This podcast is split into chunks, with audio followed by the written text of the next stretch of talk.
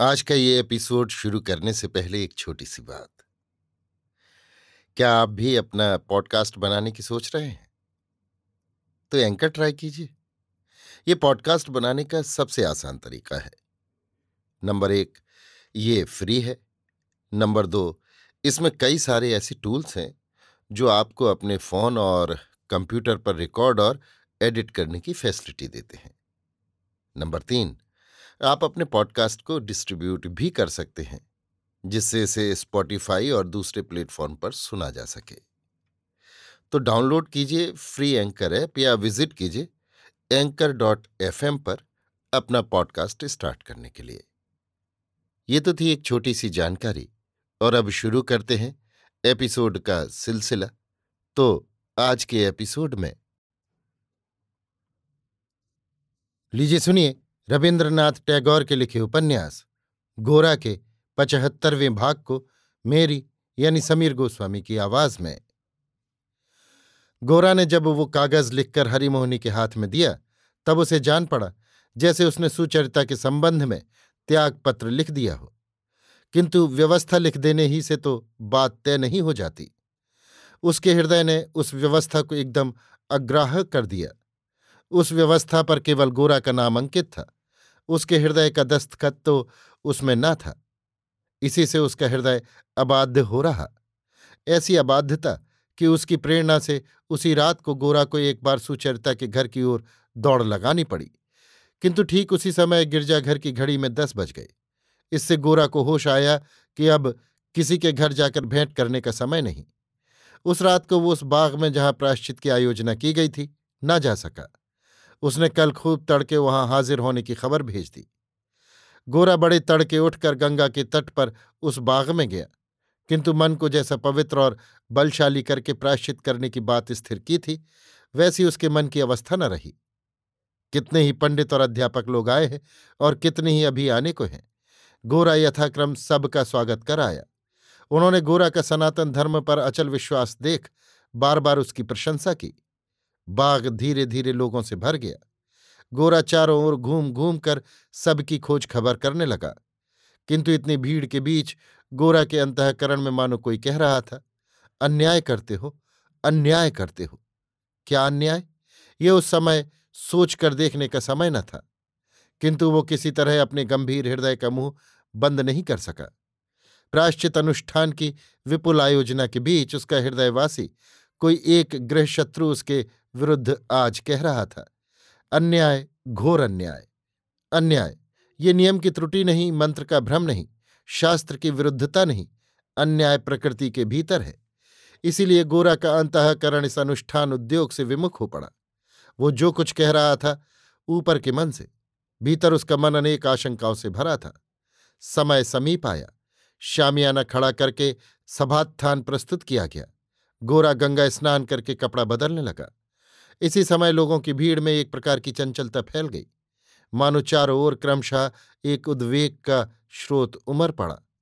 आखिर अविनाश ने मुँह उदास करके गोरा से कहा, आपके घर से खबर आई है कि कृष्णदयाल बाबू के मुँह से रक्त जा रहा है। उन्होंने आपको बहुत जल्द ले आने के लिए गाड़ी के साथ आदमी भेजा है। गोरा झट गाड़ी पर सवार हो उनको देखने गया। अविनाश उनके साथ जाने के उद्यत हुआ। गोरा ने कहा, तुम सबके स्वागत सत्कार करने को यहीं रहो। तुम्हारे जाने से यहाँ का काम न चलेगा। गोरा ने कृष्णदयाल के कमरे में जाकर देखा। वे बिछौने पर लेटे हैं और आनंदमयी उनके पायताने बैठी धीरे धीरे उनके पैर दाब रही हैं। गोरा ने उद्विग्न होकर दोनों के मुँह की ओर देखा। कृष्णदयाल ने उसे पास ही रखी एक कुर्सी पर बैठने का इशारा किया। गोरा बैठ गया। उसने माँ से पूछा, अब कैसी तबीयत है? आनंदमयी, अब कुछ अच्छे हैं। एक आदमी अंग्रेज़ डॉक्टर को बुलाने गया है। कोठे में शशिमुखी और नौकर था। कृष्णदयाल ने हाथ हिलाकर उन दोनों को कोठे से जाने का संकेत किया। जब देखा कि सब चले गए, तब उन्होंने चुपचाप आनंदमयी के मुँह की ओर देखा और कोमल स्वर में गोरा से कहा, मेरा समय अब समीप आ गया। इतने दिन तक मैंने जो बात तुमसे छिपा रखी थी, वो आज न कहने से मेरे सिर का भार मेरे साथ ही जाएगा। मैं मुक्त न हो सकूँगा। गोरा का मुँह मलिन हो गया। वो स्थिर होकर बैठ गया। बड़ी देर तक कोई कुछ न बोला।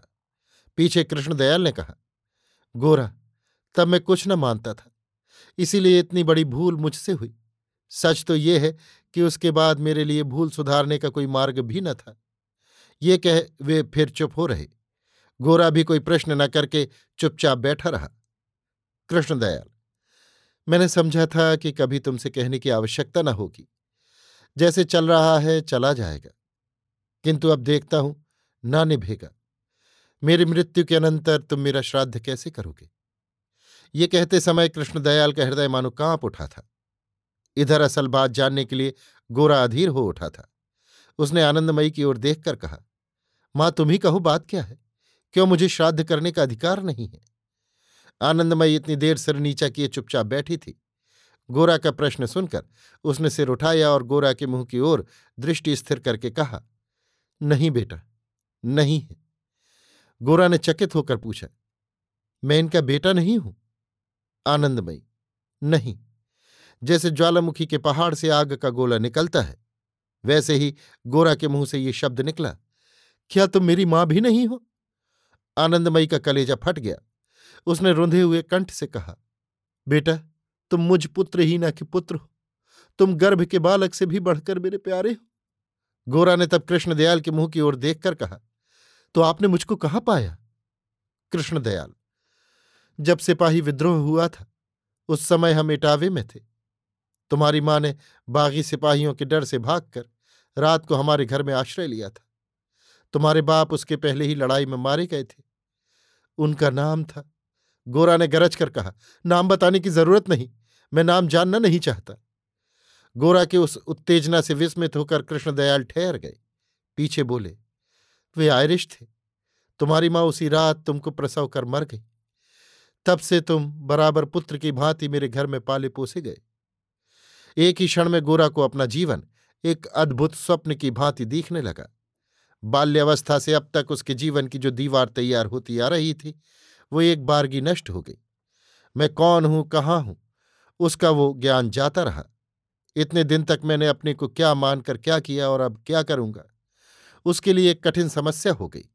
कहाँ तो वो अपने को आनंदमयी का पुत्र मानकर हिंदू धर्म का प्रचारिक बन बैठा था और कहाँ अब वो आयरिश का मात्र पितृहीन बालक है। मानो उसके लिए सृष्टि ही बदल गई। उसके माँ नहीं, बाप नहीं, जाति नहीं, नाम नहीं, गोत्र नहीं, देवता नहीं। उसके पास नहीं के सिवा और कुछ भी नहीं। अब मैं क्या करूँ? किस धर्म का अवलंबन करूँ, किस ओर अपना लक्ष्य स्थिर करूँ? ये कुछ भी वो निश्चय न कर सका। इस दिशाहीन अद्भुत शून्य के बीच में गोरा हतवाक बैठा रह गया। उसका मुँह देख कोई उससे और बात कहने का साहस न कर सका।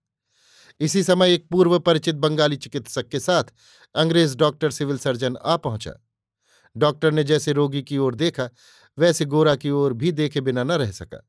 सोचा, ये आदमी कौन है? तब भी गोरा के सिर में मिट्टी का तिलक था और स्नान के बाद जो रेशमी वस्त्र धारण किए था, वो भी पहने ही आया था। बदन में कोई कुर्ता न था, सिर्फ़ एक चादर कंधे पर था और उसका सारा विशाल शरीर खुला हुआ था। अपना परिचय पाने के पूर्व यदि गोरा अंग्रेज़ डॉक्टर को देख पाता तो उसके मन में विद्वेष उत्पन्न हुए बिना न रहता। आज डॉक्टर जब रोगी की परीक्षा कर रहा था, तब गोरा ने बड़ी उत्सुकता के साथ उसकी ओर देखा। वो बार बार अपने मन से पूछने लगा, क्या यही आदमी यहाँ सबकी अपेक्षा मेरा आत्मीय है? डॉक्टर ने परीक्षा करके और पूछकर कहा, कोई वैसा बुरा लक्षण तो दिखाई नहीं देता। नाड़ी की गति भी शंकाजनक नहीं। हथपिंड में भी कोई विकार मालूम नहीं होता। जो उपद्रव हुआ है, सावधान होकर औषधि सेवन करने से फिर न होगा। डॉक्टर के चले जाने पर गोरा कुछ न बोलकर कुर्सी से उठने को उद्यत हुआ। डॉक्टर के आने से आनंदमयी पास के कमरे में चली गई थी। वो दौड़ कर आई और गोरा का हाथ पकड़कर बोली, बेटा, तू मुझ पर क्रोध मत कर, क्रोध करेगा तो मैं प्राण दे दूँगी। गोरा, तुमने इतने दिन तक मुझसे सब हाल क्यों ना कहा? कह देती तो तुम्हारी कोई क्षति न होती। आनंदमयी ने सब दोष अपने ऊपर लेकर कहा, तुमको कहीं खो ना बैठो, इस भय से मैंने ये अपराध किया है। आखिर यदि वही हो, अगर तू मुझे आज छोड़कर चला जाए तो मैं किसी को दोष न दूँगी। तुम्हारा जाना मेरे लिए प्राण दंड होगा। तू जैसे पहले मेरे पास था, तैसे अब भी रहे। गोरा सिर्फ़ माँ कहकर चुप हो रहा। गोरा के मुँह से वो माँ का संबोधन सुनकर इतनी देर के बाद आनंदमयी के रुके हुए आँसू टपक पड़े। गोरा ने कहा, माँ, एक बार परेश बाबू के घर जाऊँगा। आनंदमयी के हृदय का बोझ हल्का हो गया। उसने आँसू पहुंचकर कहा, जाओ बेटा इनके शीघ्र मरने की अब आशंका नहीं है। उधर गोरा के निकट बात भी प्रकट हो गई। इससे कृष्णदयाल बड़े भयभीत हो गए। आखिर उन्होंने बड़े कातर भाव से कहा, देखो गोरा, इस बात को किसी के आगे प्रकट करने की आवश्यकता नहीं। केवल तुम समझ बूझ कर काम करो तो जैसे चला जाता था वैसे चल जाएगा। कोई कुछ न जानेगा गोरा इसका कुछ जवाब न देकर चला गया। कृष्णदयाल से उसका कोई संबंध नहीं। ये जानकर वो खुश हुआ। महिम को ऑफ़िस से एकाएक गैर हाजिर होने का कोई उपाय न था। वो डॉक्टर को लाने का सब प्रबंध करके एक बार केवल साहब से छुट्टी लेने गया। उसने पूछा, गोरा, तुम कहाँ जा रहे हो? गोरा, समाचार अच्छा है। डॉक्टर आए थे। कहा, कोई डर नहीं। शीघ्र आराम हो जाएगा। महिम ने बड़ी तसल्ली पाकर कहा, परसों अच्छा मुहूर्त है। शशिमुखी का ब्याह उसी दिन कर दूँगा। तुमको कुछ उद्योग करना पड़ेगा। और देखो, विनय को पहले ही सावधान कर देना। जिसमें वो उस दिन ना आवे। अविनाश पक्का हिंदू है। उसने समझाकर कह दिया है, जिसमें उसके ब्याह में वैसे लोग ना आने पावे। एक बात और तुमसे अभी कह रखता हूँ। मैं उस दिन अपने ऑफ़िस के बड़े साहब को न्योता देकर लाऊँगा। तुम उनसे जरा सादगी के साथ पेश आना और कुछ नहीं। सिर्फ़ जरा सिर नवाकर गुड इवनिंग कहने से तुम्हारा हिंदू शास्त्र दूषित न होगा। बल्कि तुम पंडितों से व्यवस्था ले लेना। समझते हो ना? वे हमारे राजा के सजातीय हैं। उनके आगे अपना अहंकार कुछ कम करने से तुम्हारा अपमान न होगा। महिम की बात का कोई उत्तर न देकर गोरा चला गया। अभी आप सुन रहे थे रविन्द्रनाथ टैगोर के लिखे उपन्यास, गोरा के पचहत्तरवें भाग को मेरी यानी समीर गोस्वामी की आवाज़ में।